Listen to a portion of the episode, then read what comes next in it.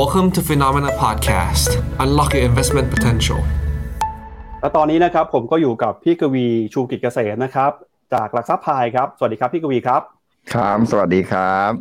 ครับขอบพระคุณนะครับที่ให้เกียรติมาพูดคุยกันกับฟิโนเมครันาบวัสซิ่งวันนี้นะครับ ก็ครับอยากเลือกตั้งไปเนี่ยเรายังไม่เคยมีโอกาสได้พูดคุยกันเลยนะครับอ่าฮะก็พยายามจะหลีกเลี่ยงไม่พูดเรื่องการเมืองครับหลังเลือกตั้งไม่ค่อยได้เจอกัน ครับอ่าแต่จริงๆ ตอนนี้นักทุนก็อยาก ขอความเห็นนะฮะอยากรู้มุมมองของพี่กวีมากเลยครับว่าตั้งแต่หลังเลือกตั้งอ่าฮะเป็นต้นมาเนี่ย 14 พฤษภาคมตลาดครับหุ้นไทยมีความเคลื่อนไหวที่ผันผวนมากนะครับ มีแรงกดดันอืมมีแรงขายเกิดขึ้นมา โดยเฉพ้องยิ่งเอ่อหุ้นตัวใหญ่นะครับ ระหว่างนี้เนี่ยมีเวลาอีกประมาณ 1-2 เดือนก่อนที่เราจะเห็นหน้าค่าตารัฐบาลใหม่กันเอ่อหลาย ๆ คนเรียกภาวะแบบนี้ว่าเป็นภาวะสุญญากาศนะครับ ก็ครับพี่กวีมีมุมมองต่อตลาดหุ้นไทยหลังเลือกตั้งยังไง แต่เดี๋ยวก่อนที่จะไปดูเฉพาะครึ่งเอ่อหลังเลือกตั้งนะครับ เราไปดูกันก่อนว่า year to date ตั้งแต่ต้นปีจนถึงปัจจุบันนี้เนี่ยหุ้นไทยถือว่าเป็นหนึ่งในตลาดขนาดใหญ่ของโลกนะครับที่ครับให้ผลตอบแทนรั้งท้ายตลาดหุ้นขนาดใหญ่นะครับพี่กวีมองว่าเกิดอะไรขึ้นกับตลาดหุ้นไทยในปีนี้ครับทำไมหุ้นไทยปีนี้ถึงผลตอบแทนไม่ค่อยสดใสเท่าไหร่ครับอ่าน้องปั๊บเราต้องตอบคำถามพี่ก่อนว่าปีที่แล้วประเทศไทยเราเป็นตลาดที่ outperform ที่สุดในเอเชียครับใช่ครับ เออถูกไหมครับครับอ่าปีนี้เราบอกว่าเราแย่ที่สุดตั้งแต่เปิดตลาดมาตั้งแต่ต้นปี อ่าพอถามถ้าถ้าถ้าเปลี่ยนคำถามใหม่ว่าอ่าถ้าเรานับตั้งแต่ปีที่แล้วจนถึงปัจจุบันตลาดหุ้นไทยเป็นยังไง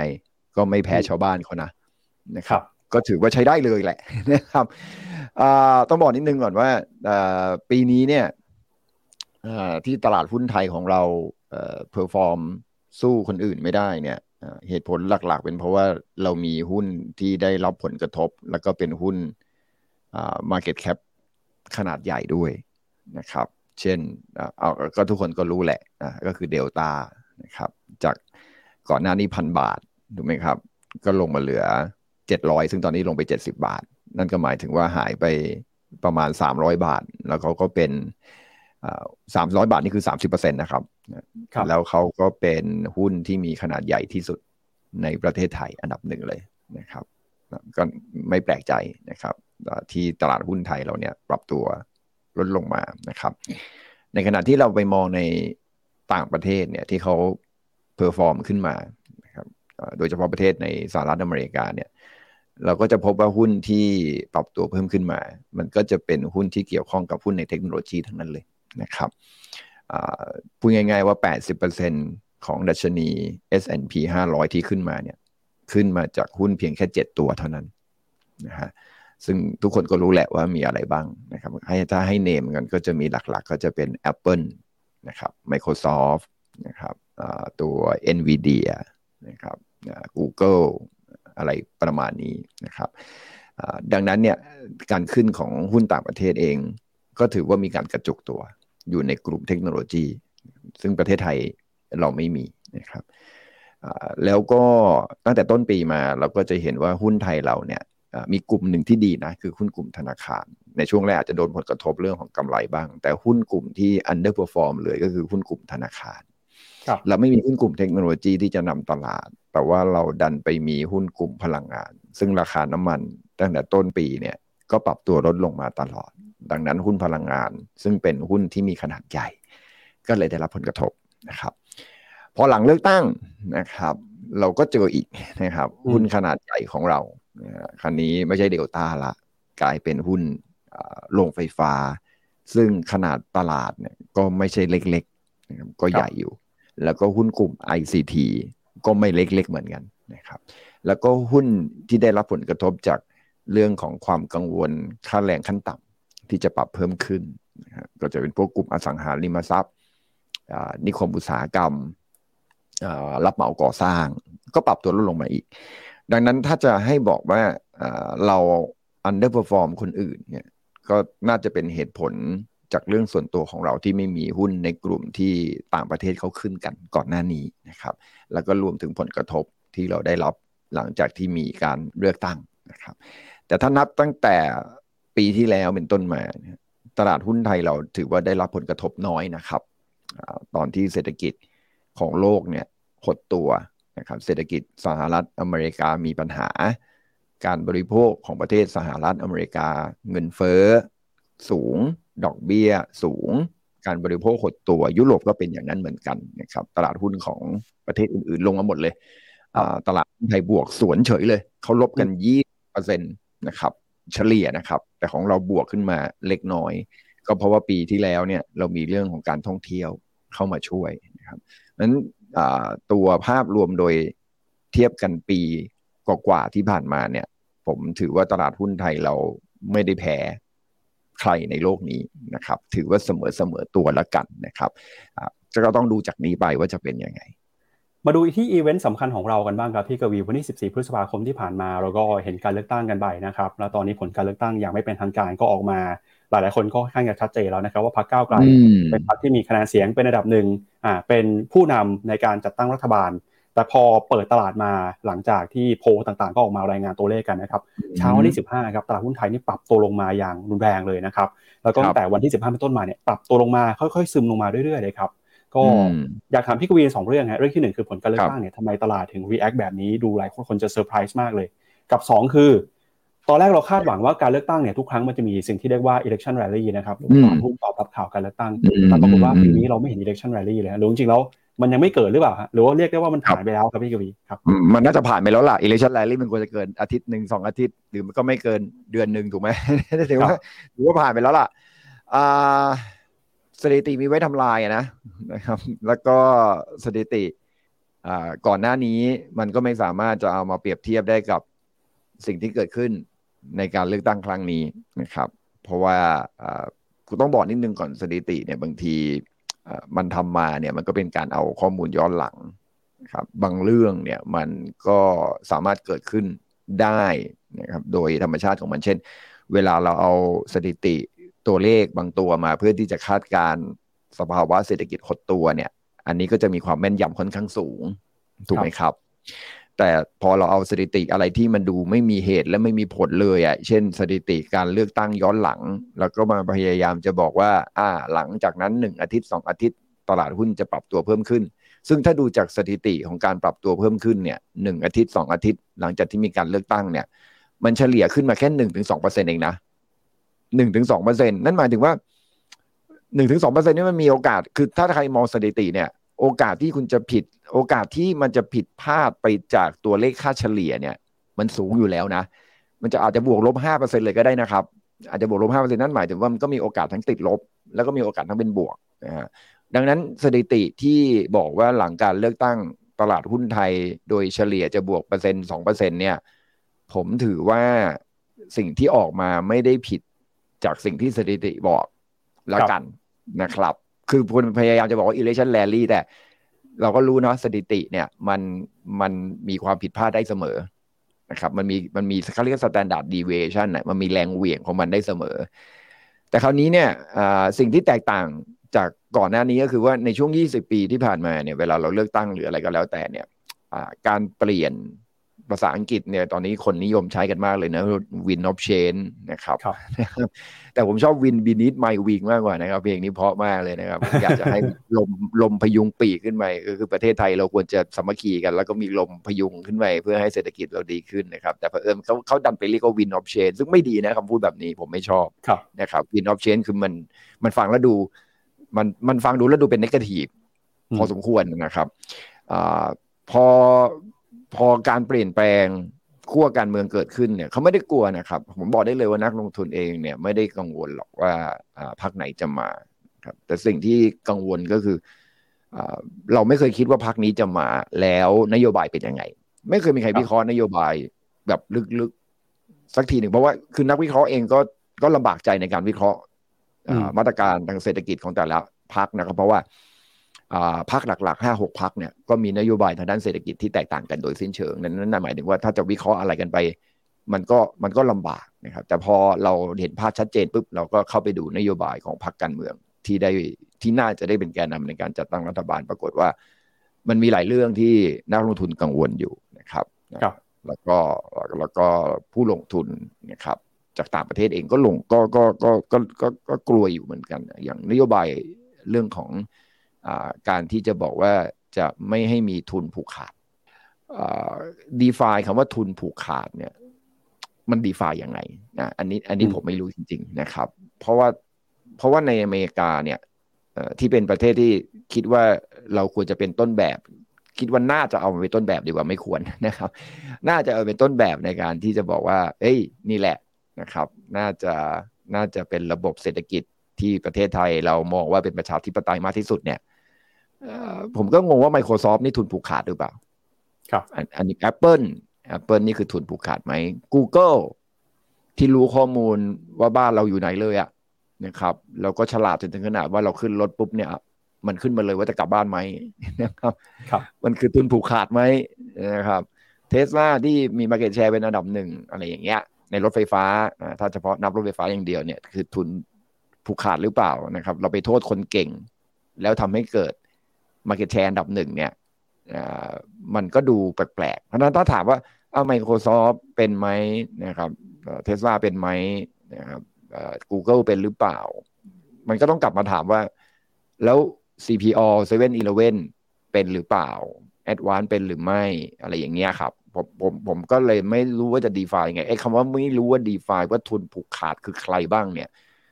ก็เลยเหมารวมไปเลยว่า บริษัทไหนที่ใหญ่อะ ก็อาจจะได้รับผลกระทบเนี่ยเพราะนั้นเราก็จะเห็นทันทีเลยนะครับ ว่าหุ้นใหญ่ ๆ ที่ครอง Market Share ในหลาย ๆ ธุรกิจก็ปรับตัวลดลงมาถูกไหมครับ แล้วก็เห็นค่อนข้างชัดนะอันที่สองก็คือนโยบายเรื่องของการขึ้นค่าแรง 450 บาทครับจริงไม่จริงดีไม่ดีไม่รู้นะครับ แต่ตอนขึ้นค่าแรงขึ้นมา 300 บาทเนี่ยนะครับ เราก็ไปศึกษาข้อมูลสถิติย้อนหลัง มันมีทั้งโปรและคอนนะครับครับแต่มันก็มีผลกระทบในเชิงลบบางในบางกลุ่มอุตสาหกรรมนะครับ ที่ใช้แรงงานค่อนข้างเยอะ แล้วก็แล้วก็มีผลกระทบต่อการย้ายฐานกำลังการผลิตด้วยเหมือนกันนะครับต่างประเทศเองก็ค่อนข้างกังวลว่าเอ๊ะค่าแรงขนาดนี้เขาควรจะย้ายมาอยู่ในประเทศไทยไหมนะครับ แต่ว่าค่าแรงไม่ใช่ทั้งหมดนะครับ ในการตัดสินใจว่าจะมาทำธุรกิจหรือไม่นะครับ แต่มันก็เป็นส่วนหนึ่งเขาก็จะพิจารณามากขึ้น ก็เลยทำให้กลุ่มที่เกี่ยวข้องกับการลงทุนโดยตรงเนี่ยก็กระทบคือถ้าถ้าถ้าฐานกำลังการผลิตเนี่ยถูกย้ายมา หรือว่าถูกระงับการย้ายมาเนี่ยผมว่ามันจะขัดกันนโยบายว่า เอ๊ะ เราจะพยายามจะเข้าไปช่วย SME แต่ว่า SME ก็ต้องพึ่งพาการลงทุนจากต่างประเทศเหมือนกันนะ ครับครับแล้วถ้าไม่มี SME บางส่วนเขาก็จะล้มหายตายจากเหมือนกันคือ ผมไม่อยากจะบอกว่า คือเอาอย่างปั๊บเนี้ยสมมติว่าปั๊บขาดเงินหนึ่งร้อยบาท แล้วพี่ก็ให้ร้อยบาทไป ปั๊บก็อยู่ได้หนึ่งปีครับนะครับ ปีถัดไปเนี่ยปั๊บก็ยังขายของไม่ได้ ปั๊บก็ยังขาดอีกร้อยบาท พี่ก็เป็นในฐานะพี่รัฐบาล พี่ก็ให้อยู่อีกร้อยบาท อยู่ก็อยู่ได้อีกปีหนึ่งปีถัดไปก็ยังขายของไม่ได้ แล้วก็ให้อีกร้อยบาท อย่างนี้เขาไม่ได้เรียกว่าการช่วยเหลือนะครับนะครับ อย่างนี้เขาเรียกว่า ยืดชีวิตเฉยๆเพราะนั้นการช่วยเหลือมันคือการที่จะทํำยังไงให้บริษัทเนี้ยเขาสามารถที่จะอยู่ได้อย่างยั่งยืนนะครับดังนั้นการขึ้นค่าแรงขั้นต่ำคนก็เลยกลัวว่า เอ๊ะ แล้วแล้วบริษัทขนาดกลางขนาดเล็กเนี่ย คือบอกตามตรงนะการขึ้นค่าแรงขั้นต่ำเนี่ย ดีไม่ดีเนี่ย กลายเป็นผลดีกับทุนผูกขาดนะครับ เพราะว่าสายป่านยาวกว่า ทุนเยอะกว่าถูกครับถูกฮะผมผมคุ้นๆเหมือนเขาบอกว่า ถ้าเกิดเอ่อขึ้นค่าแรงเนี่ย อาจจะไปช่วยเหลือ พวกบริษัทขนาดกลางขนาดเล็กด้วยเรื่องของภาษีนะครับ แต่ก็ยังต้องดูความชัดเจนอีกว่าจะเป็นยังไง อาจจะมีการลดภาษีให้หรือเปล่า อันนี้ต้องมารอดูอีกทีนะครับ ครับคือจริง ๆแล้วก็เป็นส่วนหนึ่งนะครับการลดต้นทุนเนี่ยไทยทำธุรกิจ business model เนี่ย เวลาเกิดวิกฤตเศรษฐกิจหรือเกิดอะไรขึ้นมาเนี่ย การลดต้นทุนเป็นสิ่งที่ที่ต้องทำเป็นสิ่งแรก แต่ระยะยาวต้องเพิ่มรายได้นะครับรบซึ่งต้องใช้เวลาต้องใช้เวลาการลดภาษีเนี่ย กับการขาดแคลนรายได้เนี่ยการลดภาษีช่วยได้แป๊บหนึ่งเหมือนพี่ให้ไปดึกปีละร้อยปีละร้อยอะแล้วสุดท้ายมันก็อยู่ไม่ได้อยู่ดีประมาณนั้น แต่ว่าก็ต้องก็ต้องก็ต้อง balance ซึ่งกันและกันนะครับอ่า แต่ว่าอันนี้ไม่ได้บอกว่าดีไม่ดีนะครับ อันนี้ต้องเข้าใจนิดหนึ่งก่อนเพราะว่าทุกอย่างเนี่ยมันเกิดขึ้นมาเราก็ต้องต้องลองทำพูดง่ายคือเราไม่เคยทำสิ่งนี้เราทำสิ่งใหม่ ก็ไม่ได้บอกว่าไม่ดี แต่มันเป็นเพียงแค่ความกังวลเอางี้ละกันนะครับมันไม่ได้บอกว่าไม่ดี มันเป็นแค่ความกังวลเพราะความกังวลนี้มันก็เลยทำให้ตลาดหุ้นปรับตัวลดลงนะครับแต่พอถึงเวลาเนี่ยหลังจากได้ความชัดเจน ซึ่งไทม์ไลน์เนี่ยก็น่าจะประมาณสักสิงหาคมนะครับ กรกฎาถ้าถ้าถ้ากรตได้อนุมัติได้เร็วนะครับ แล้วไม่มีกรตครับอุปสรรคอะไรที่แบบเข้ามาแบบกระทันหันจริง ๆ เนี่ยสิงหาถ้าเราได้รัฐบาลแล้วก็เปิดสภาแล้วก็แถลงนโยบายใช่ไหมครับ แล้วก็เริ่มทำตามนโยบายก็น่าจะเป็นปีหน้าเลยนะนะ ครับ น่าจะเป็นปีหน้าเลยผมก็ผมก็เชื่อว่าถ้าตลาดเห็นความแน่นอนชัดเจนมากขึ้น นะครับว่าอะนโยบายจะเป็นอย่างนั้นเป็นอย่างนี้แล้วก็จะประเมินถึงความเสี่ยงโอกาสที่จะเกิดขึ้นกับตลาดหุ้นได้ ตอนนั้นน่ะผมคิดว่าตลาดหุ้นเราก็จะนิ่งขึ้นนะครับ แล้วก็จะตามสถานการณ์ของเศรษฐกิจเป็นหลักว่าอะทำไปแล้ว คือเอางี้ต้องบอกนิดนึงก่อนตลาดหุ้นเนี่ยปัจจัยต่างๆที่เข้ามากระทบรายวัน นะครับ มันก็มีผลทำให้หุ้นขึ้น หุ้นลงรายวันรายสัปดาห์เป็นเรื่องปกติ แต่ระยะยาวเนี่ยสุดท้ายตลาดหุ้นก็จะขึ้นตามกำไรของบริษัทจดทะเบียน หรือขึ้นตามการขยายตัวของเศรษฐกิจอยู่ดีนะครับ ดังนั้นไม่ว่านโยบายอะไรที่ออกมาโดยภาครัฐนะครับ ออกมาแล้วปรากฏว่าทำให้เศรษฐกิจไทยเราโตดีได้อย่างที่ทางผู้วางนโยบายเขาตั้งเป้าเอาไว้นะครับ เห็นออกตัวเลขมาเอ้ยดีขึ้นดีขึ้นดีขึ้น ตลาดหุ้นไทยบริษัทจดทะเบียนไทยกำไรก็จะดีขึ้น ตลาดหุ้นไทยก็จะปรับขึ้นเองนะครับดังนั้นถ้านโยบายออกมาแล้วมันทำให้กำไรลดลง เศรษฐกิจแย่ลง ตลาดหุ้นก็จะลงเองนะครับครับเช่นเดียวกันพอการเมืองโดนนิ่ง เราก็จะคอยดูแล้วล่ะ ว่าสิ่งที่เขาสิ่งที่เขาทำอะมันทำให้เศรษฐกิจเนี่ยดีขึ้นหรือว่าแย่ลง แล้วก็ต้องไปดูเรื่องอื่นๆละนะครับ เราก็ต้องไปจับตาหรือไปโฟกัสเรื่องอื่นมากขึ้นละ เช่นจากตอนนี้เราการเมืองอยู่ อนาคตเราก็ต้องไปดูเศรษฐกิจโลกด้วยถูกไหมครับ เพราะเศรษฐกิจโลกก็จะมีผลต่อการส่งออกของบ้านเรา เศรษฐกิจโลกดีเศรษฐกิจบ้านเราแย่ แต่เศรษฐกิจโลกก็อาจจะมาช่วยเรานะครับครับเขาก็อาจจะซื้อสินค้าเรามากขึ้น ส่งออกเราก็ดีขึ้น เขาอาจจะท่องเที่ยวเรามากขึ้น ก็ถือว่าหรือว่าเขาอาจจะลงเอาเงินเข้ามาลงทุนผ่าน capital market ก็คือตลาดหุ้นตลาดทุน ตลาดตราสารหนี้มากขึ้น ตลาดหุ้นไทยเราก็จะดีขึ้นนะครับ ดังนั้น ช่วงเวลานี้เราก็ยังคงโฟกัสกันที่ความผันผวนที่เกิดขึ้นจากเรื่องของนโยบายเนี่ยอีกสองเดือนเราคงจบนะครับ จากนี้ไปเราก็คงมาตามเรื่องของตัวเลขเศรษฐกิจที่แท้จริงว่าจะเป็นยังไงทั้งในประเทศแล้วก็ต่างประเทศนะครับครับถ้าสรุปจากพี่กวีพูดเมื่อสักครู่นี้นะครับ สุดท้ายแล้วสิ่งที่จะกำหนดราคาหุ้นก็ต้องเป็นผลประกอบการอยู่ดีนะครับ แล้วก็ หลังจากการเลือกตั้งเนี่ยสิ่งที่กดดันตลาดหุ้นให้ปรับตัวลงมาพี่กวีมองอยู่ 2 ประเด็นนะฮะเรื่องแรกคือเรื่องของนโยบายที่อาจจะกระทบนะครับต่อการดำเนินธุรกิจของบริษัทจดทะเบียน เรื่องที่ 2 ก็คือเรื่องของเสถียรภาพเรื่องของความมั่นใจนะฮะเรื่องการจัดตั้งรัฐบาลหุ้นไทยเนี่ยลงมาจนกระทั่งวันที่มีการประกาศ MOU นะครับพรรคร่วมรัฐบาลเนี่ยประกาศจับมือกัน พอตลาดเห็น MOU ก็เลยผมรู้สึกเหมือนว่าเขาคลายความกังวล เพราะว่ามันมีโอกาสมากขึ้นที่ที่รัฐบาลเนี่ยน่าจะจัดตั้งได้ แล้วก็ท่าทีเนี่ยก็มีความกังวลเรื่องของการเมืองเรื่องประเด็นต่างๆ ความมั่นคงเนี่ยก็ดูเหมือนนะ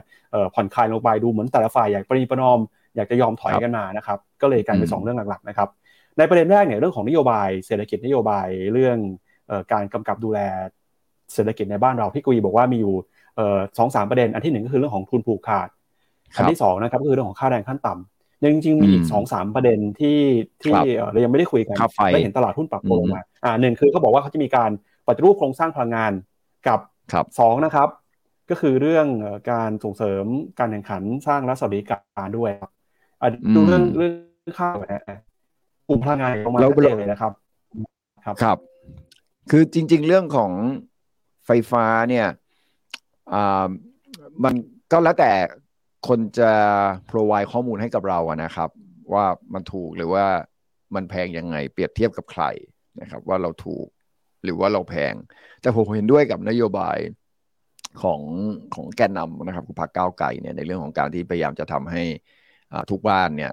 สามารถที่จะมีโซลารูปได้ อันเนี้ยเป็นเรื่องที่ดีนะครับ ก็จะลด ถ้าเขาไปช่วยเหลือนะครับ เพราะการติดโซลารูปมันแพงอยู่นะ ถึงแม้จะลดลงมาเยอะละนะครับ ถ้ารัฐบาลเข้าไปช่วยเหลือเนี่ย ก็จะทำให้ผ่อนคลายในเรื่องของค่าใช้จ่าย ในเรื่องของค่าน้ำค่าไฟอะไรกันได้นะครับแต่เรื่องของการลด FT เนี่ยก็เป็นสิทธิ์ของทางรัฐบาลแหละนะครับ ถ้าลดแล้วเนี่ยสัญญาเดิมเขายังมีอยู่นะครับแต่การลดรัฐบาลก็เอาเงินเข้าไปช่วยเหลือ อย่างล่าสุดเนี่ยรัฐบาลของชุด ปัจจุบันชุดปัจจุบันก็คือชุดก่อนหน้านี้ ไม่รู้เร็วชุดปัจจุบันอยู่เขายังเขายังทำหน้าที่ตำแหน่งอยู่เนี่ยเขาก็เขาก็เอาเงินไปหมื่นกว่าล้านเข้าไปสนับสนุนค่าไฟให้เห็นไหมครับค่าไฟช่วงนี้ก็เลยปรับตัวลดลงนะครับผมก็เห็นค่าไฟลดลงอะละนะครับลงมาหน่อยหนึ่งอ่าก็ก็เขาไปเอาเงินเข้าไปช่วยเหลือนะครับแต่ครั้นี้เนี่ยจากนี้ไปก็เขาก็จะพยายามจะลองดูแล้วละว่าอ่าแล้วโครงสร้างใหม่ควรจะเป็นยังไง ควรจะคิดยังไงค่า FT ควรจะกำหนดจากอะไร ของเก่าคงไปเปลี่ยนไม่ได้ แต่ของใหม่เนี่ยผมว่าเราน่าจะพอสามารถเปลี่ยนได้ มันก็เลยเกิดความกังวลว่าไอ้การประมูลลงไฟฟ้านะครับหรือว่านโยบายในการทำพลังงานทดแทนหรืออะไรก็แล้ว แต่มันจะมีการเปลี่ยนแปลงไปจากสิ่งที่รัฐบาลชุดเดิมทำอยู่ไหม มันก็เลยทำให้หุ้นลงไฟฟ้าเนี่ยยังมีความชัดเจน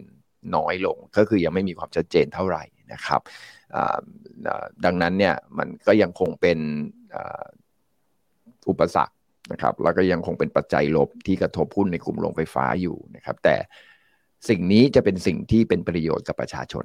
นะครับซึ่งประชาชนก็จะมีเงินจับจ่ายใช้สอยมากขึ้นนะฮะมันก็จะเป็นโปรและคอนไงเพราะกลุ่มหนึ่งมีประเด็น อีกกลุ่มหนึ่งก็จะได้ประโยชน์ก็คือกลุ่มที่เกี่ยวข้องกับการบริโภคในประเทศถูกไหมครับ การบริโภคในประเทศของเราก็จะดีขึ้น ซึ่งพอมันรวมกันปุ๊บเนี่ยก็ต้องมานั่งดูสุดท้ายแล้วเนี่ยผลดีผลเสียเนี่ย มันอะไรมันดีกว่ากัน ประมาณไหนคือ เวลาเราทำงานเราก็ไม่รู้หรอกนะว่าพยายามจะหาสูตรนะว่าจุดที่เหมาะสมที่สุดนะครับ ในการที่จะทำนโยบายอะไรเนี่ย ตรงไหนที่มันวินวินมากที่สุดเราเราก็ไม่รู้หรอกจนกว่าเราจะเริ่มค่อย ๆ ใส่เข้าไปแล้วก็ดูสถิติไปเรื่อยๆ แล้วก็ดูว่าตรงไหนนี่มันเหมาะสมที่สุดว่าเอ้ค่าไฟลดลงประมาณนี้อ่าโรงไฟฟ้ายังพออยู่ได้ในขณะที่การบริโภคของภาคประชาชนก็ปรับตัวเพิ่มขึ้นมา ดูกันไปแล้วสรุปแล้วก็คือเศรษฐกิจไทยได้ประโยชน์นะอันนี้ก็ต้องคอยดูนะครับแต่ผมว่าดีครับเป็นการลดค่าใช้จ่ายของประชาชนเพื่อให้เราเนี่ยสามารถที่จะนำเงินไปจับจ่ายใช้สอยในสิ่งที่จำเป็นมากขึ้นนะครับส่วนอีกประเด็นหนึ่งนะครับ เรื่องของสวัสดิการเรื่องนี้เป็นเรื่องใหญ่นะครับ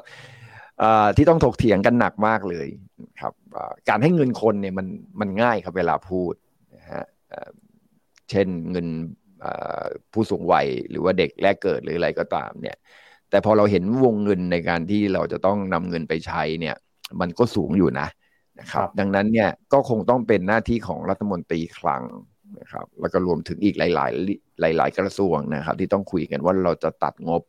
อะไรลงมาบ้าง แล้วมันก็ไม่ใช่ตัดงบปีเดียวนะอันนี้ต้องทำความเข้าใจนิดนึงนะครับ ในการที่เราจะ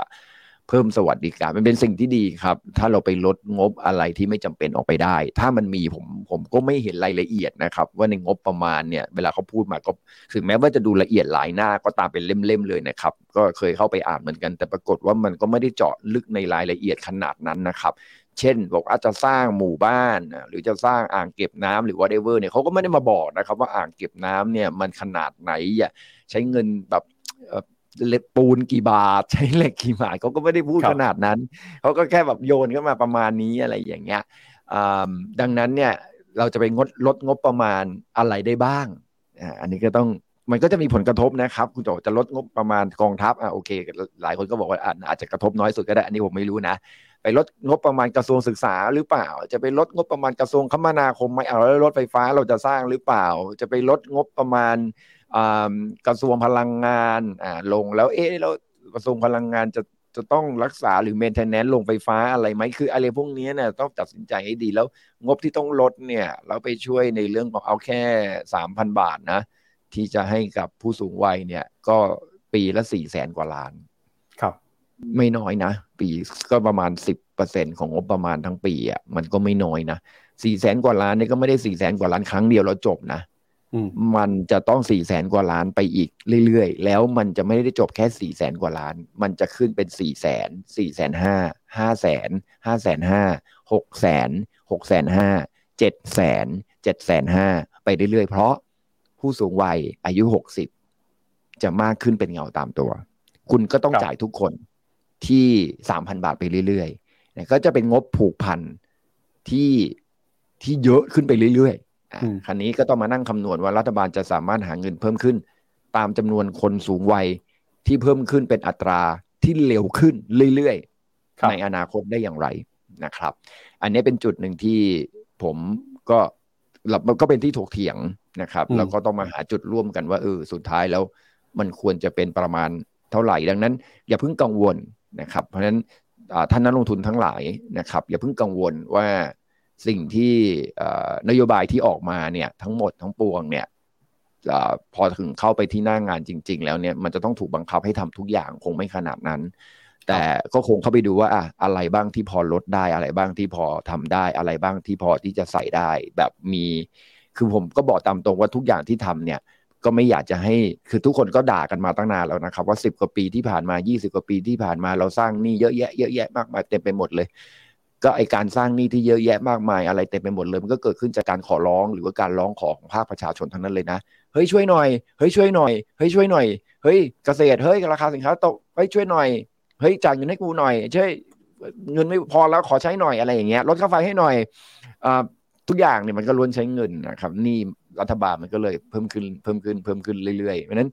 อะไรนโยบายที่จะออกมาจากนี้ถ้าจะให้ฝากอะไรกับรัฐบาลชุดใหม่ก็บอกว่าจะทำอะไรก็แล้วแต่เนี่ย ก็อย่าอย่าเพิ่มภาระหนี้ให้กับประเทศมากจนเกินไปนะครับตรงนี้เพราะนั้นก็อย่าเพิ่งกังวลว่านโยบายทุกอย่างมันจะถูกปฏิบัติอย่างทั้งหมดนะครับเขาคงจะต้องถ้อยทีถ้อยอาศัย แล้วก็ดูว่าอะไรที่มันดูเหมาะสมกับเศรษฐกิจไทยมากที่สุดนะครับ แต่ผมเชื่ออยู่อย่างหนึ่งนะครับว่า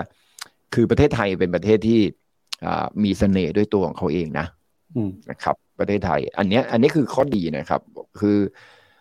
เราเราอยู่ในภูมิศาสตร์ที่ที่มีเสน่ห์พอสมควรนะครับ การขึ้นค่าแรงถึงจุดจุดหนึ่งปุ๊บเนี่ยแต่ว่าเขาคงต้องมองครับว่าเอ้ยขึ้นค่าแรงเท่านี้เฮ้ยแต่โอ้โหโลจิสติกของเราใช่ไหมครับเฮ้ยภูมิศาสตร์ของประเทศไทยเรานะครับ ในการที่จะทำธุรกิจด้วย เฮ้ยฟ a ซิลิตี้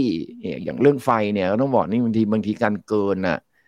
ก็คนก็ด่าว่าเกินอะ แต่คุณรู้ไหมว่าอเมซอนเนี่ยเขามาลงทุน cloud หรือว่า Data System เราเป็นแสนแสนล้านอะที่ประกาศกันไปก่อนหน้านี้ก็เพราะว่าเราไฟเกินไงครับครับเพราะว่าไฟเกินเนี่ยมันคือเสถียรภาพของไฟไง และไอ้ระบบเทคโนโลยีเนี่ย หรือระบบโรงงานอะเขาเขาจะบอกเลยนะว่า ไฟห้ามตก ไฟห้ามขาด อะไรอย่างเงี้ยการมีไฟเกินมันก็มันก็เป็นประโยชน์อีกมุมหนึ่งอะซึ่งหลายคนก็ไม่ได้พูดถึงไงที่ทำไมเขาถึงได้มาลงทุนในประเทศไทยด้วยการที่เรามีปริมาณไฟเหลือๆทำให้เขารู้สึกว่ามันมีเสถียรภาพเนี่ยเห็นว่าบางบางอย่างมันผมว่าฟ a ซิลิตี้มันพร้อมมากเลยสำหรับประเทศไทยภูมิศาสตร์ของเราดีมากเลยคนของเราเก่งมากเลยนะครับแล้วก็ในเรื่องของการท่องเที่ยวของประเทศไทยก็ดีมากเลยนะครับ แล้วก็ประเทศไทยก็เป็นประเทศ อู่ข้าวอู่น้ำอีกต่างหากนะครับ แล้วประเทศไทยเราก็เก่งเรื่องของสาธารณสุขด้วยถูกไหมครับเพราะฉะนั้นมันเหมือนกับว่าเรามีจุดเด่นของเราอยู่ ดังนั้นเนี่ยต่อให้เราเราลองผิดลองถูก แล้วเราประสบปัญหาอะไรขึ้นมาเนี่ย ผมเชื่อว่าด้วยด้วยด้วยความที่ประเทศไทยเรามีความได้เปรียบเชิงเชิงเชิงภูมิศาสตร์เนี่ย มันจะทำให้เราสามารถที่จะกลับตัว แล้วก็กลับมาเติบโตได้ใหม่นะครับ ถ้าถ้าสมมติว่าบางนโยบายมันจะมันจะอาจจะ อาจจะผิดอาจจะพลาดแต่สุดท้ายสังเกตดี ในรอบที่ผ่านมาเนี่ยเราลองนโยบในรอบเอาเอาเอาห้าสิบปีที่ผ่านมาแล้วกันตั้งแต่ตลาดหุ้นไทยเปิด เราลองผิดลองถูกนโยบายมาหลายอย่างมากเลยถูกไหมครับเยอะเยอะมากเยอะมากแต่สุดท้ายแล้วประเทศไทยด้วยความมีเสน่ห์ของเราอะครับด้วยคนด้วยด้วยด้วยประเทศตำแหน่งอะไรเนี่ยมันมันก็ผ่านมาได้ทุกยุคทุกสมัย ก็อยากจะเล่าให้ฟังตรงนี้นึงตั้งแต่ปี 2549 เนี่ย ป้าป้าอาจจะไม่รู้นะว่า2549เป็นต้นมาเนี่ยเราเจออะไรมาบ้าง เราเจอรัฐประหารสองครั้ง เรามีการเลือกตั้งหกครั้ง เลือกตั้งเป็นโมฆะสองครั้ง เรามีการชุมนุมประท้วงนับสิบครั้งนะครับ เรามีการเผาทั้งนั่งยาง เผาทั้งห้างนะครับ เผาสารากลางจังหวัด ก็อีกตั้งหลายครั้งนะครับ แต่หุ้นไทยก็ปรับตัวเพิ่มขึ้นได้ตั้งแต่ 600 จุดจนถึง 1,850 จุดได้ปั๊บว่ามันเกี่ยวข้องกับการเมืองไหมถ้ากับบอกว่าถ้าบอกว่าการเมืองเกี่ยวข้องกับตลาดหุ้น ทั้งหมดทั้งปวงเลยเนี่ยหุ้นไทยไม่ควรขึ้นถูกปะจากสามจากสี่ร้อยห้าร้อยจุดขึ้นไปเป็นหนึ่งพันแปดร้อยห้าสิบจุด ซึ่งบางทีถ้าไม่มีปัญหาเรื่องการเมืองเราอาจจะสามพันจุดไปละแต่ก็ยังขึ้นนะครับ เพราะฉะนั้นจริง ๆ แล้วเนี่ย ผมอยากจะให้ให้นักลงทุนเนี่ยลองพิจารณาว่ามันมีอยู่สองประเด็นหลักๆ เลยนะครับ ที่จะทำให้หุ้นขึ้นหนึ่งคือประเด็นในประเทศ มันเหมือนกำปั้นทุบดินมากเลยนะครับ ประเด็นในประเทศ ก็คือเรื่องปัจจัยเรื่องการเมืองปัจจัยเรื่องอะไรของพวกเรากันเองสองก็คือประเด็นต่างประเทศ ก็คือถ้าเศรษฐกิจโลกโต เราก็จะโตไปตามเศรษฐกิจโลกด้วยเหมือนกัน ดังนั้นเนี่ยก็ลองดู 2 ปัจจัยนี้ ถ้าเศรษฐกิจโลกยังโตเนี่ยผมคิดว่าต่อให้เรามีปัญหาอะไรขึ้นมาเนี่ยทำนโยบายอะไรผิดเนี่ยเศรษฐกิจโลกจะช่วยเรา แต่ระวังนิดนึงนะครับอ่าเวลาเศรษฐกิจโลกมันแย่นะครับเราก็ต้องดูแลตัวเองให้ดีนะครับเราก็ต้องมีสถานะทางการเงินให้ดี เพื่อให้เราอยู่รอดท่ามกลางภาวะเศรษฐกิจที่ย่ำแย่ได้อ่าดังนั้นสรุปตรงนี้ว่าอะพอจบเรื่องการเมืองตรงนี้ไปสิงหาคมเราได้รัฐบาล เราได้นโยบาย ตลาดหุ้นชัดเจนขึ้นนะครับอ่าก็เป็นไปได้ว่าตลาดหุ้นอาจจะดีขึ้น ไม่ใช่ดีขึ้นรีบาวขึ้นในในระยะสั้นขึ้นมา แต่นักลงทุนอย่าลืมนะ ว่าครึ่งปีหลังเราเราเรายังต้องกลับไปสนใจเรื่องของเศรษฐกิจโลกเหมือนเดิม ครับนะครับอย่าเพิ่งบอกว่าการเมืองจบแล้วทุกอย่างจะดีขึ้น ก็ต้องกลับไปสนใจเศรษฐกิจโลกนะครับ เศรษฐกิจโลกก็ซึ่งก็จะมีความสัมพันธ์กับเศรษฐกิจไทยนะฮะ ด้วยความที่เราก็กลัวว่าอ่าก็ก็คงมีคำถามหลาย คงมีคนมาตอบหลายทีแล้วล่ะเศรษฐกิจอเมริกาจะเป็นยังไงครับเศรษฐกิจยุโรปจะเป็นยังไงนะครับเงินเฟ้อยุโรปสูงมากวันนี้นะครับ ขนาดลงมายังแปดเก้าเปอร์เซ็นอยู่เลย ประเทศไทยเหลือสองแล้วอะนะครับอเมริกาเองเนี่ยตอนนี้สถานการณ์เองเนี่ยหลาย ๆ อย่างก็เริ่มดูแบบแย่ลงถึงแม้ว่าบางอย่างจะดูดีขึ้น แต่แต่ส่วนใหญ่แล้วจะออกมาในแนวว่าแย่ลงนะครับครับ ดอกเบี้ยสูง ขนาดนี้มันจะมีผลกระทบกับเศรษฐกิจอเมริกามากน้อยแค่ไหน เรื่องพวกนี้เราต้องติดตามตลอดนะครับเพราะว่ามันจะก็มันก็จะกลายเป็นผลกระทบที่เกิดขึ้นกับตลาดหุ้นไทยต่อไปในอนาคตนะครับครับ ก็เอ่อพอพี่วีบอกว่าถ้าการเมืองนิ่งเนี่ยเศรษฐกิจไทยก็ยังคงน่าสนใจนะครับ ทั้งเรื่องของเอ่อพื้นที่ภูมิศาสตร์ หรือเรื่องของการท่องเที่ยวนะครับที่ยังเป็นเสน่ห์ในเศรษฐกิจบ้านเรานะครับ ก็สมมติถ้าการเมืองนิ่งครับพี่กวีมีคนที่อยู่ฝ่ายที่มีความหวังครับเขาก็มีความหวังว่าพอ มีการเปลี่ยนแปลงนโยบายมีการเปลี่ยนแปลงรัฐบาลนะครับระยะสั้นอาจจะได้รับผลกระทบหน่อย แต่ภาพระยะกลางภาพระยะยาวเนี่ยนโยบายของพรรคที่จะเข้ามาร่วมรัฐบาล หลายเรื่องเป็นเรื่องของการปรับเปลี่ยนโครงสร้างเศรษฐกิจนะครับเขาก็เชื่อว่าระยะสั้นหุ้นไทยอาจจะไม่ตอบรับ แต่ถ้าภาพกลางภาพยาวโครงสร้างเศรษฐกิจไทยเปลี่ยนแปลงได้จริง ตอนนั้นแหละครับตลาดหุ้นไทยน่าจะตอบรับ แล้วก็ปรับตัวขึ้นมาได้อย่างร้อนแรงพี่กวีมองแบบนี้ไหมด้วยไหมครับ คือ ผมผมผมขออนุญาตยังไม่มองดีกว่า เพราะว่านโยบายยังไม่ชัดว่าจะทำอะไรบ้างแล้วทำแล้วจะเกิดอะไรขึ้น ผมก็ไม่ได้เป็นคนที่เก่งเรื่องของการมองว่าไอ้สิ่งที่ทำนี้มันจะมีประโยชน์หรือว่ามีโทษในอนาคตแต่ผมว่าการปรับเปลี่ยนระบบเศรษฐกิจเนี่ย คุณคิดว่าเราควรต้องปรับเปลี่ยนจากอะไร เอางี้ก่อน มัน คือระบบดีแค่ไหนเอาพี่พี่พี่พี่พี่บอกงี้ปั๊บซื้อโทรศัพท์ขึ้นมาหนึ่งเครื่อง ครับ เนี่ย ระบบคือระบบเดียวกัน ทุกคนก็จะมีระบบเนี่ยอยู่ในมือ แต่จะมีคนคนหนึ่งที่ใช้ระบบโทรศัพท์เนี้ยเก่งมาก เก่งถึงขนาดว่าเอาไปแฮ็กข้อมูล หรือว่าบางทีเอาไปขโมยบัญชีคนอื่นชาวบ้านเขาได้ด้วยจากโทรศัพท์เครื่องเดียวกัน ครับ แต่กับอีกคนหนึ่งเนี่ยมีระบบเดียวกันอยู่ในมือ ระบบเดียวกันนะครับ อยู่ในระบบก็คือเปรียบเทียบว่าเป็นระบบเศรษฐกิจ ก็คือระบบโทรศัพท์มือถือเนี่ย บางคนใช้ได้แค่ถ่ายรูปกับเล่นอินสตาแกรมเฉยๆอะเพราะฉะนั้นระบบบางทีมันไม่ได้บอกทั้งหมดว่าเราจะเจริญ หรือว่าเราจะแย่ เราเปลี่ยนรัฐธรรมนูญ เราเปลี่ยนระบบเศรษฐกิจ เราเปลี่ยนผู้นำมาไม่รู้กี่รอบพี่อายุจะหกสิบแล้วนะปั๊บพี่เจอนายกมาไม่รู้กี่คน หลายคนบางคนก็บอกเป็นความหวังนะครับ จนพี่เริ่มชาชินแล้วกับคำว่าความหวัง แต่ว่าก็ไม่ได้หมดหวังครับนะครับ ผมก็หวังว่ารัฐบาลชุดใหม่เป็นคนรุ่นใหม่จริง ๆ รุ่นนี้ผมถือว่าเปลี่ยนจริง ๆ ก็คือคนรุ่นใหม่จริง ๆ เข้ามาเนี่ยจะเปลี่ยน แต่ด้วยระบบที่คุณจะเปลี่ยนต่อให้คุณเปลี่ยนระบบมือถือ Android อ่า iOS หรือจะเป็นระบบของ Windows หรือจะอะไรก็แล้วแต่สุดท้ายมันอยู่ที่คนใช้ถูกไหมครับ อืม อืม จะเปลี่ยนรัฐธรรมนูญกี่กี่กี่รัฐธรรมนูญก็ตามบางบางประเทศที่เขาพัฒนาแล้วเนี่ยเขาไม่ได้เปลี่ยนรัฐธรรมนูญเลยด้วยซ้ำเขาใช้รัฐธรรมนูญเดิมตั้งเป็นร้อยปีแล้วนะครับ แต่สุดท้ายมันอยู่ที่คนใช้ ดังนั้นเนี่ยผมบอกว่าเลยว่ามันมีนโยบายอยู่อันหนึ่งในใน MOU นะครับ ก็คือปฏิรูปการศึกษา ครับ ผมหวังว่า ผมหวังว่าสิ่งที่เราคุยกัน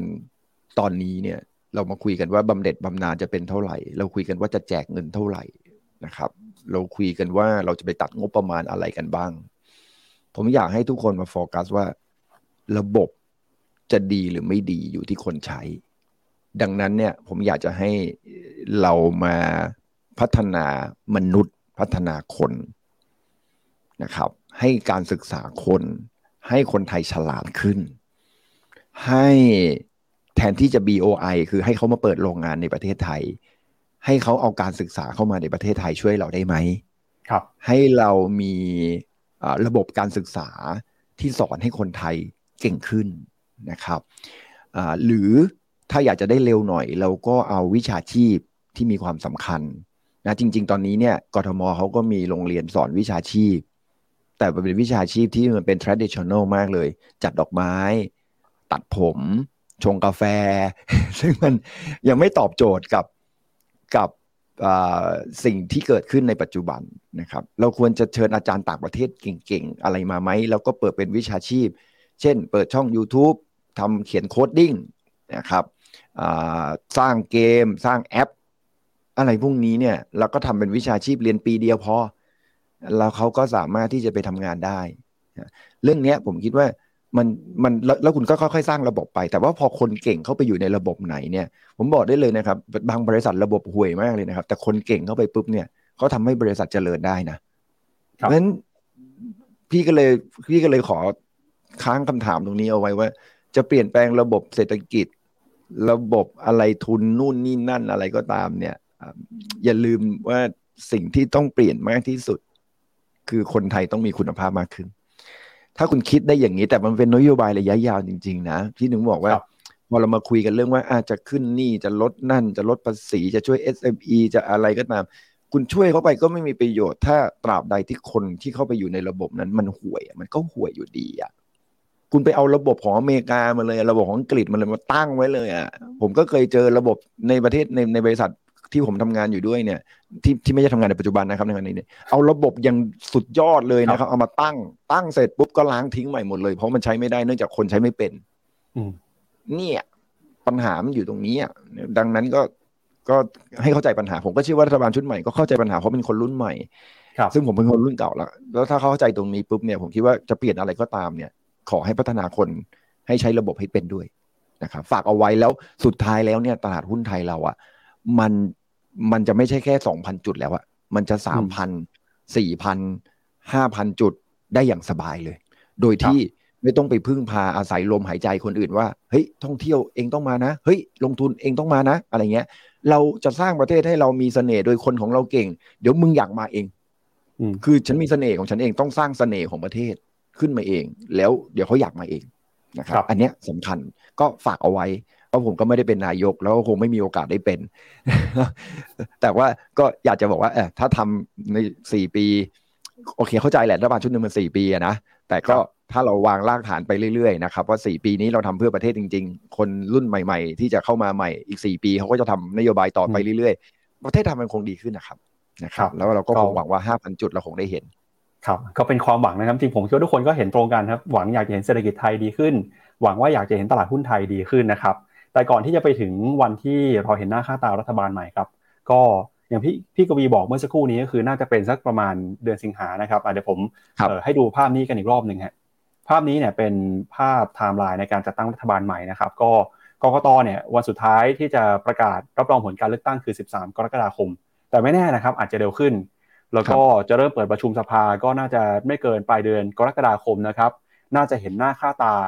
คอรมอใหม่ นายกใหม่ก็ไม่เกินสิงหาครับ แต่ระหว่างทางกว่าจะไปถึงวันนั้นเนี่ย มันก็ต้องมีกระบวนการนะครับ เรื่องของการจัดตั้งรัฐบาล การเจรจาระหว่างพรรคร่วมรัฐบาล รวมไปถึงฮะต้องมีด่านสวอีกนะครับ ก็ระหว่างทางเนี่ยอะไรก็เกิดขึ้นได้การว่าภัยวัคสุญญากาศประมาณสักสองเดือนนับจากนี้นะครับ จะส่งผลกดดันต่อความมั่นใจของนักลงทุนหรือเปล่าพี่กวีจะมีคำแนะนํำยังไงครับ ในระหว่างที่เราเห็นการจัดตั้งรัฐบาลเมื่อกี้เราคุย ครับเมื่อกี้เราคุยระยะยาวไปเยอะมากนะครับโครงสร้างว่าจะปฏิรูปปฏิรูปจะทำอะไรอะไรก็แล้ว แต่มาคุยระยะสั้นบ้างตราบใดที่เรายังไม่ได้รัฐบาลนะครับตลาดหุ้นยังผันผวนแน่นอนนะครับไม่มีเหตุผลอะไรที่ใครจะกล้าใส่เงินเข้าไปในขณะที่เรายังไม่รู้อะไรเลยนะครับแม้กระทั่งรัฐบาลจะตั้งได้ไหมนโยบายจะเป็นยังไงน้ำรองเพราะฉะนั้นตลาดหุ้นจะจะคอดออกทางเชิง sideway แต่จะไม่ลงเยอะด้วยเหตุผลว่าประเทศไทยเรามีตัว support อยู่นะครับ ก็คือเรื่องของการท่องเที่ยว ที่ที่ยัง support เรื่องการบริโภคในประเทศที่ยัง support อยู่ แล้วก็เรื่องสถานะทางการเงินของของธนาคารแห่งประเทศไทยที่เรามีเงินสำรองมากมายในขณะที่บริษัทเอกชนของเราเนี่ยก็ยังแข็งแกร่งอยู่นะครับกำไรก็ยังคงเติบโต เห็นตัวเลข GDP ของเราไตรมาสหนึ่งเนี่ยบอกได้เลยจำตรงแต่แทบจะไม่มีโอกาสเลยที่ประเทศไทยจะเข้าสู่ recession หรือว่าเศรษฐกิจหดตัว เงินเฟ้อของเราก็อยู่ในระดับที่ค่อนข้างต่ำดอกเบี้ยของเรายิ่งต่ำใหญ่เลย ยิ่งสนับสนุนในเรื่องของการการขยายตัวของเศรษฐกิจได้ดีนะครับตรงเนี้ยผมเชื่อว่าเป็นฐานรากฐานที่แน่นมากนะครับเพราะฉะนั้นการปรับฐานของตลาดหุ้นไทยเนี่ยผมพี่ก็มองว่าอะพันห้าร้อยจะหลุดลงมาเนี่ยยังไงก็หนึ่งสี่แปดศูนย์หนึ่งสี่ห้าศูนย์ยังไงก็รับอยู่ตอนถ้ามันจะเกิดความไม่แน่นอนเกิดขึ้นในช่วงระยะเวลานี้นะครับอ่า แต่ว่าพอพอทุกอย่างมันผ่านมันผ่านไปได้นะครับ มันก็จะขึ้นไปได้ แต่สิ่งที่มันจะขึ้นไปเนี่ย ผมพี่ก็มองว่ามันก็ไม่น่าจะเกิน 1,560 อยู่ดีครับคือมันก็ไม่ได้มีแกลบในขาขึ้นเยอะมากเพราะอะไร เพราะว่าพอทุกคนทุกอย่างตั้งแล้วเนี่ยมันไม่ได้หมายว่าจะทำได้ทันที ถูกไหมครับ ทุกอย่างมันก็ต้องค่อยๆทำตัวเลขกว่าจะเห็นจริงว่ามันจะเกิดขึ้น มันไม่มีใครใส่เงินเข้าไปเพราะว่าความคาดหวังอย่างเดียวนะครับว่าเอ้นโยบคือไม่มีใครมั่นใจหรอกว่านโยบายนี้มันจะทำให้เศรษฐกิจไทยโตได้มากน้อยแค่ไหน เพราะฉะนั้นเนี่ยเขาก็ยังค่อนข้างระมัดระวัง การขึ้นไปปุ๊บเนี่ยหลายคนที่มีกำไรเขาก็จะ take profit แล้วก็ที่สำคัญก็คือพอเราจบเรื่องการเมืองของเราเนี่ยเดือนกรกฎาเราได้อะไรแล้วเนี่ย ถึงแม้ว่าเราจะมีอุปสรรคอะไรบ้างนะครับ แต่เราบอกดาวไซด์ไปแล้วว่าโอเคจะมานี้แหละเต็มที่ 1450 1480 แล้วก็น่าจะรับได้แล้วครับแล้วก็รอลุ้นเด้งกันไปนะฮะคราวนี้พอเด้งขึ้นไปเราก็ต้องขายนะครับด้วยเหตุผลว่าอันหนึ่งนโยบายมันก็ยังไม่ได้แสดงอะไรออกมา แต่สิ่งที่พี่กลัวต่อมาก็คือว่าการที่จะขึ้นไปต่อเนี่ยเราต้องใช้เงินใหม่ เราต้องอาศัยเศรษฐกิจโลกที่ดี แต่ปรากฏว่า เงินใหม่ที่เข้ามาในตลาดเงินโลกอะ่ะมันจะไม่มีนะครับ เพราะว่าตอนนี้ธนาคารกลางของอเมริกาเนี่ยไม่สามารถที่จะอัดฉีดเงินเข้ามาได้มากแล้ว เนื่องจากว่าดอกเบี้ยอยู่ในระดับที่ค่อนข้างสูงการที่เขาอัดฉีดเงินมามากเท่าไหร่เขาก็ต้องจ่ายดอกเบี้ยมากขึ้นเท่านั้น วันนี้ก็มีปัญหา debt ceiling เห็นไหมซึ่ง debt ceiling ผ่านไปการเมืองเราผ่านไปดีไม่ดีหุ้นจะขึ้นนะ แต่ว่ามันก็จะมี upside limit ไม่ได้ขึ้นเยอะอย่าไปคาดหวังว่าโอ้โหมันจะตูมตามไปขนาดนั้นเพราะเศรษฐกิจโลกมันยังไม่ดีและเม็ดเงินใหม่ ๆ ที่จะมาจากธนาคารกลางทั่วโลกมันก็จำกัดนะครับดังนั้นเนี่ยเราก็จะ แกว่งอยู่ตรงนี้ไปก่อนนะครับ แล้วก็เป็นไปได้ว่าครึ่งหลังนะครับตลาดหุ้นอาจจะมีการปรับฐานใหญ่ๆอีกสักรอบหนึ่งแต่ก็จะเป็นรอบที่น่าสนใจแล้วนะ ในแง่ของการลงทุน เพราะว่าเราก็จะมองถัดไปอีปีหน้าละนะครับ ว่าปีหน้าเราก็คาดหวังว่าหนึ่งนักท่องเที่ยวก็คงเข้าประเทศไทยมากขึ้นกว่าปีนี้อีกนะครับ รัฐบาลที่เริ่มเข้ามาทำงานละ นโยบายก็น่าจะเริ่มเห็นความชัดเจนมากขึ้นแล้วล่ะ ว่าจะทำให้การบริโภคของเราดีขึ้นทำให้การลงทุนของเราดีขึ้นนะครับ ในระยะสั้นนะครับเศรษฐกิจอเมริกาน่าจะผ่านจุดต่ำสุด เริ่มจะฟื้นตัวได้ละ จีนก็น่าจะเริ่มฟื้นตัวได้ละนะครับก็อาจจะเป็นครึ่งหลังของปีหน้า ตลาดหุ้นก็น่าจะดีขึ้นในปีหน้า ดังนั้นการที่บอกว่าตลาดหุ้นจะปรับตัวลดลง จากเหตุผลอะไรก็แล้วแต่ ซึ่งผมว่าการเมืองจะค่อยๆทยอยลดความสำคัญลงไปเรื่อยๆ เพราะว่าทุกอย่างนิ่งแล้วถูกไหมต้องมาดูตัวเลขเศรษฐกิจ ตัวเลขเศรษฐกิจครึ่งหลังก็อาจจะไม่ดี ด้วยเศรษฐกิจโลกก็เป็นโอกาสในการที่จะเข้าไปสะสมหุ้น นะครับแต่อย่างนี้บอกฮะดาวไซด์ของตลาดหุ้นไทยไม่เยอะด้วยความที่เราเรายังมีความแข็งแกร่งที่รองรับตลาดหุ้นไทยอยู่ไม่เหมือนกับตอนอ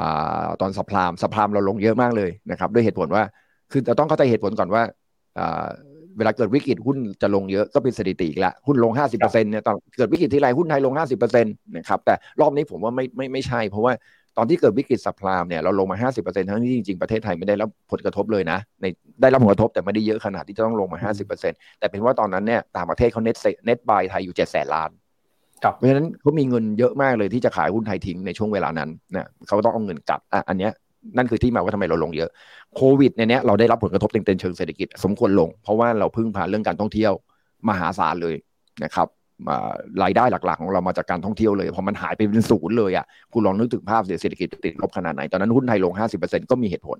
แต่พอรอบนี้เนี่ยเศรษฐกิจโลกจะจะจะจะชะลอหรือจะหดตัวอะไรก็แล้วแต่เนี่ยสัปลามเขามีเน็ตบายอยู่เจ็ดแสนแต่วันนี้เขามีเน็ตบายอยู่ นิดเดียวเอง ขายจะหมดอยู่แล้วนะครับ แล้วก็แล้วก็เศรษฐกิจที่จะเข้าสู่ภาวะหดตัวเหมือนตอนช่วงโควิด ก็แทบไม่มีเลย เพราะเรามีการท่องเที่ยวมาเสริม นะครับ แล้วก็การบริโภคในประเทศที่ยังดีอยู่ ตรงนี้มันจะทำให้เราเป็นของผมก็มีความสุขว่า มันไม่เหมือนกับเหตุการณ์สองครั้งที่เราลงมาห้าสิบเปอร์เซ็นต์นะครับ ไม่นับรวมต้มยำกุ้งซึ่งไม่มีทางแน่ๆนะครับ ดังนั้นผมคิดว่าการที่ดัชนีมันขึ้นไปที่หนึ่งแปดห้าศูนย์มันจะลงมาพันห้าพันสี่เนี่ย ผมคิดว่าเป็นมันมันก็เต็มที่แล้วล่ะสำหรับตลาดหุ้นไทย เป็นโอกาสที่ดีที่ท่านจะเลือกลงทุนหุ้นพื้นฐานดีๆ แต่รอบนี้บอกนิดนึงก่อนว่าด้วยความที่ไม่แน่นอนทางด้านนโยบายทางด้านเศรษฐกิจหรือว่านโยบายหรือว่าเศรษฐกิจโลกเนี่ยเน้นไปที่หุ้นใหญ่ ๆ ก่อน นะครับไปที่หา large cap ก่อน เพราะ large cap เนี่ยมันจะอยู่รอดได้อย่างที่เราคุยกันตอนต้นนะนะว่า ถึงเวลาเราขึ้นค่าแรงถึงเวลาเราจะมีนโยบายอะไรที่มีผลกระทบเนี่ยบริษัทใหญ่ๆมักจะมีสายป่านที่ดีกว่า อยู่ได้ยาวกว่ากระแสเงินสดที่ดีกว่านะครับก็จะสามารถผ่านวิกฤตไปได้นะครับเพราะฉะนั้นผมก็ยังมองว่าหลังเลือกตั้งตลาดหุ้นยังมีโอกาสปรับฐานนะ แต่ไม่ใช่ว่าว่าไม่ใช่เพราะว่าการเมืองเราเป็นเพราะว่าเศรษฐกิจโลกนะครับแต่ก็เป็นโอกาสที่ดีในการที่จะเข้าไปสะสม ลงมาพี่กวีบอกว่า 1480 1450 นี่น่าสนใจแล้วนะครับ ใช่ใช่ครับใช่แต่แต่มันอาจจะมีดาวไซด์ไปกว่านั้นก็ได้แต่ผมว่าไม่เยอะละครับ ถ้าซื้อคือมองหุ้นลัชแคปก่อนมีกลุ่มไหนบ้างครับ ที่น่าเข้าไปช้อนซื้อถ้าหากว่าตลาดปรับตัวลงมาจริงครับจริง ๆ เนี่ยผมว่าเราเอาในประเทศไทยเนี่ยเป็นประเทศที่ ถ้าเราจะซื้อหุ้นสักกลุ่มใดกลุ่มหนึ่งผมว่ากลุ่มธุรกิจบริการเป็นกลุ่มที่น่าสนใจมากเลยนะครับนะครับ โรงแรมท่องเที่ยวนะครับโรงพยาบาลนะครับค้าปลีก ธนาคารนะครับซึ่งเป็นธุรกิจบริการแทบทั้งนั้นเลยเนี่ยพวกนี้เป็นกลุ่มที่ที่น่าสนใจ แต่หลายท่านก็จะบอกว่าถ้าทุนผูกขาดหรือว่าโรงไฟฟ้า โอเค เราก็อาจจะหลีกเลี่ยงไปก่อนนะครับถ้ากลัวเพราะว่าเรามีหุ้นอีกหลายกลุ่ม อย่างเช่น ถ้าเรากลัว CPO เรายังมีโฮมโปรถูกไหมครับเรายังมี Com7 อะไรอย่างเงี้ยถ้าถ้าถ้าถ้ากลัวนั้นแต่ผมผมไม่ได้กลัวนะครับผมผมผมก็ยังซื้ออยู่อ่าอย่างหุ้นโรงแรมเงี้ยมันก็มี MINT CENTEL นะครับ มินนี่แทบไม่ได้ผลกระทบจากเรื่องค่าแรงขั้นต่ำเลย เพราะว่าเขาทำโรงแรมอยู่ที่ยุโรปนะครับ CPN AOT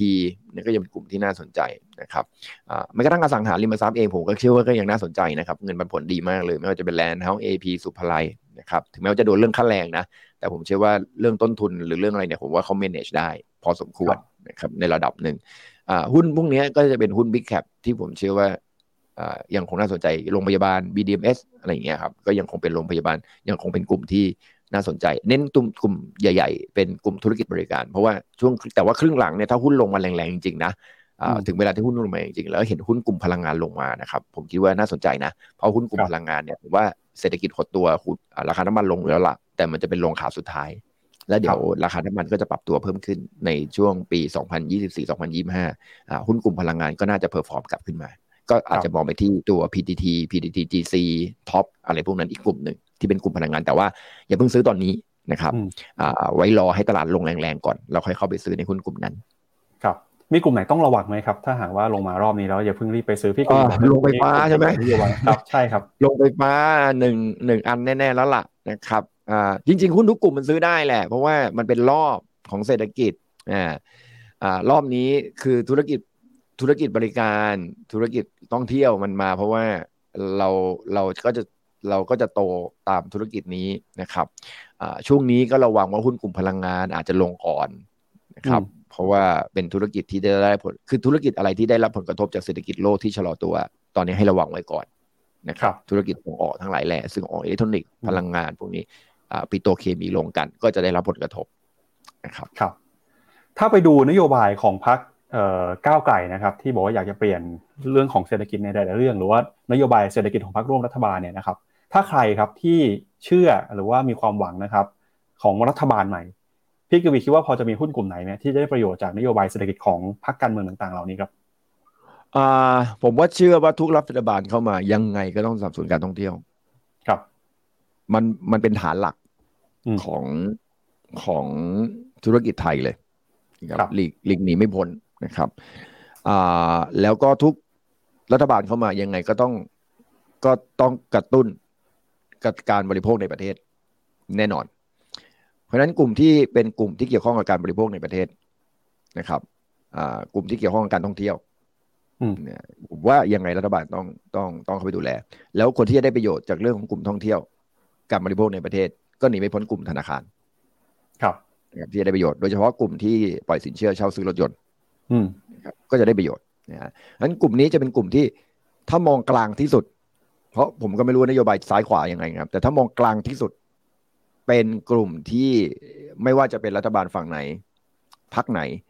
ถึงแม้จะไม่ได้พูดใน MOU ก็ตามนะเรื่องการท่องเที่ยวแต่มันเหมือนภาพบังคับครับว่าสุดท้ายแล้วก็ต้องทำก็ต้องสนับสนุนต่อไป ครับ ก็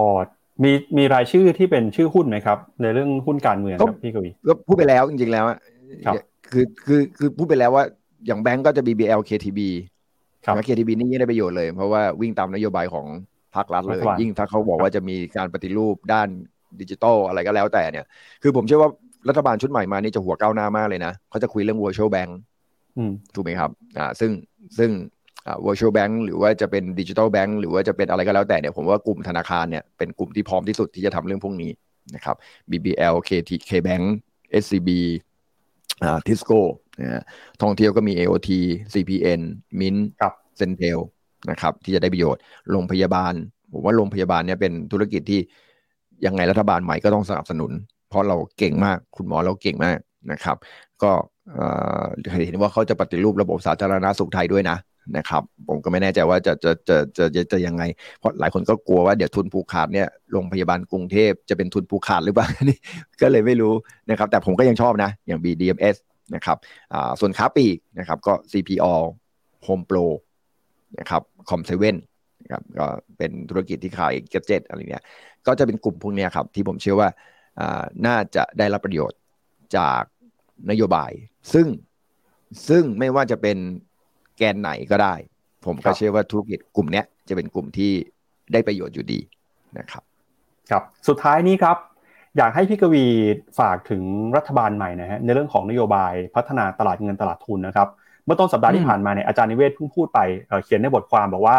อยากให้ผู้รับผิดชอบประเทศเนี่ย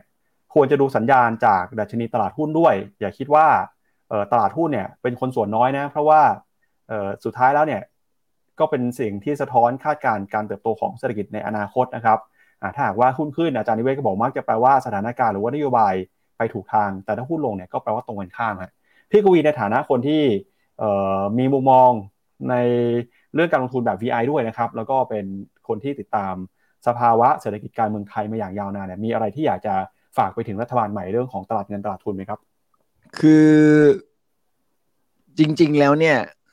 สุดท้ายแล้วตลาดหุ้นเนี่ย จะไปบังคับให้มันขึ้นให้มันลงอะ ในระยะสั้นพอได้ แต่ระยะยาวไม่มีทางหรอก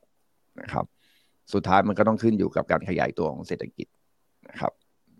ซึ่งนั่นหมายถึงว่าถ้ารัฐบาลทำได้ดี เศรษฐกิจโตได้ดีนะครับ ไม่ต้องไปสนใจหรอกว่าตลาดหุ้นจะขึ้นหรือจะลง มันจะขึ้นได้ตัวของมันเองนะครับดังนั้นก็ฝากไปถึงรัฐบาลแล้วกัน ไม่ต้องห่วงตลาดหุ้นหรอกครับ นะครับผมอาจจะตรงกันข้ามกับอาจารย์นิเวศนะนะครับ มันเป็นมันเป็นไก่กับไข่ไม่ต้องห่วงหรอกว่าตลาดหุ้นจะเป็นยังไงนะครับ นักลงทุนในตลาดหุ้นเนี่ยเขาเอาตัวรอดได้นะครับลงทุนกันมานานนะครับ แล้วก็จริง ๆ ก็มีตลาดหุ้นต่างประเทศให้ลงทุนด้วยซ้ำนะฮะแต่สิ่งหนึ่งที่ผมอยากจะฝากไว้รัฐบาลก็คือว่าดูแลเศรษฐกิจให้มีเสถียรภาพนะครับเอาให้เสถียรภาพก่อน พอมีเสถียรภาพปุ๊บเนี่ย เช่นเราไม่เป็นหนี้มากจนเกินไป นะครับ เราดูแลเงินสำรองระหว่างประเทศของเราได้ดีนะครับ เราดูสภาวะเศรษฐกิจพาสภาวะการลงทุนให้ดีนะครับ เราดูประเทศของเราให้เป็นประเทศที่น่าเข้ามาท่องเที่ยวได้ดี ถ้าเรามีเสถียรภาพอย่างนั้นเนี่ย ผมเชื่อว่าสุดท้ายแล้วเนี่ยเศรษฐกิจในระยะสั้นกับกลางอะ่ะ มันก็ปรับตัวดีขึ้นนะครับ ถึงแม้ว่าจะเจอเศรษฐกิจต่างประเทศเข้ามากวนได้บ้าง แล้วตลาดหุ้นก็จะขึ้นเอง ส่วนระยะยาวตลาดหุ้นจะขึ้นได้มากน้อยแค่ไหน สุดท้ายมันอยู่ที่ว่าเราจะปรับโครงสร้างคนของเราได้ดีมากน้อยแค่ไหน ถ้าคนของเรามีความรู้มากขึ้น มีสกิลในทิศทางที่ถูกต้อง ระบบจะเป็นยังไง ผมคิดว่าคนที่เก่งจะสามารถที่จะใช้ระบบนั้น ให้เป็นประโยชน์กับประเทศชาติได้ แล้วตลาดหุ้นก็จะขึ้นได้ในระยะยาวเอง ดังนั้น ตลาดหุ้นเป็นภาพสะท้อนจริงตามที่อาจารย์นิเวศพูด แต่ไม่ต้องไปสนใจว่าตลาดหุ้นจะขึ้น หรือตลาดหุ้นจะลง มันมีความผันผวนดูไปทุกวันก็เหนื่อย ไม่ไม่ได้หมายความว่าอาทิตย์หน้าหุ้นลงเป็นเพราะว่าเศรษฐกิจเป็นเพราะว่ารัฐบาลไทยแย่ไม่ใช่นะครับนะครับ หรือว่าปีหน้าหุ้นลงแล้วก็บอกว่ารัฐบาลไทยแย่ไม่ใช่นะครับ เพราะบางทีมันเกิดขึ้นจากเศรษฐกิจโลก มันไม่ได้เกิดขึ้นจากเศรษฐกิจไทยนะครับดังนั้นเนี่ยผมว่าถ้าเราทำอะไร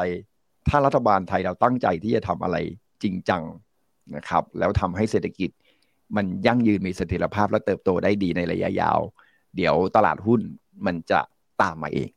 นะครับ ไม่ใช่ว่าตลาดหุ้นขึ้นไปได้ในขณะที่เศรษฐกิจแย่มันคงไม่ได้อยู่แล้วนะครับเพราะนั้นทำเศรษฐกิจที่ดีเถอะนะครับเดี๋ยวตลาดหุ้นจะขึ้นไปเอง ส่วนนโยบายอะไรที่จะเกี่ยวข้องกับตลาดหุ้นเนี่ยก็ลองดูความ balance ขึ้นมานิดนึงแล้วกันนะครับเช่นเข้าใจว่ารัฐบาลต้องหาเงินนะครับก็อาจจะมีการเก็บภาษี capital gain สมมุติถ้าจะต้องเก็บนะครับผมก็ไม่รู้ว่าจะเก็บไหมแต่ถ้าต้องเก็บ ก็ลองเหมือน SME อะครับลดคือ SME จะจะจะขึ้นค่าแรงใช่ไหมก็ไปลดภาษีเช่นเดียวกันถ้าคุณจะเก็บภาษีอลองเอานโยบาย LTF ขึ้นมาพิจารณาดูไหมอะไรอย่างเงี้ยครับ เพื่อจะ balance อ่าก็คือบอกว่าการทำนโยบายอะไรผมคิดว่าการ balance จะดีชิเพราะว่าถ้าคุณเก็บภาษีอ่าคนก็อาจจะ trade น้อยลงอ่าถ้า trade น้อยลง เราจะทำยังไงให้ volume เพิ่มขึ้น เพื่อให้ไปทดแทน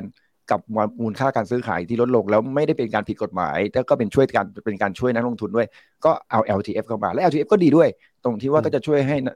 คนไทยเราเนี้ยมีวินัยในการที่จะออมด้วย พอ LTF เข้ามาปุ๊บกองทุนเขาก็จะลงกันที่ value ละนะครับรบดีไม่ดีในในเมืองนอกอะใครที่ลงทุนผ่านกองทุนไม่ต้องเสียภาษี เห็นปะแต่ว่าถ้าคุณลงทุนแบบเก็งกำไรหรือว่าลงทุนด้วยตัวเองคุณก็เสียภาษีอะคราวนี้ก็กลายเป็นว่าก็ balance กันแล้วเห็นไหม ตลาดทุนมันก็ยังคงมีเสถียรภาพ แล้วมันก็ยังคงดีกันอยู่อ่าเห็นไหมนี่นี่นี่คือสิ่งที่ผมอยากจะฝากว่าทำอะไรก็หาความสมดุลของนโยบายครับพอมีสมดุลปุ๊บเสถียรภาพมันดี ทุกอย่างมันโตได้ เดี๋ยวตลาดหุ้นมันจะขึ้นเองครับ ครับก็นี่ก็เป็นที่อยากจะฝากไว้ครับเป็นคำแนะนำนะครับด้านการลงทุนแล้วก็เสียงจากหนึ่งในตลาดทุนนะครับถึงรัฐบาลใหม่นะครับ ก็ทุกคนก็มีความหวังนะครับ หวังว่าเศรษฐกิจไทยแล้วก็ตลาดหุ้นไทย จะพัฒนาเติบโตขึ้นไปอย่างต่อเนื่องนะครับ วันนี้ต้องขอบพระคุณนะครับพี่กวีชูกิเกษมนะครับ Head of Research and Content จากหลักทรัพย์พายมากเลยนะครับ ขอบพระคุณมากครับ ครับ สวัสดีครับ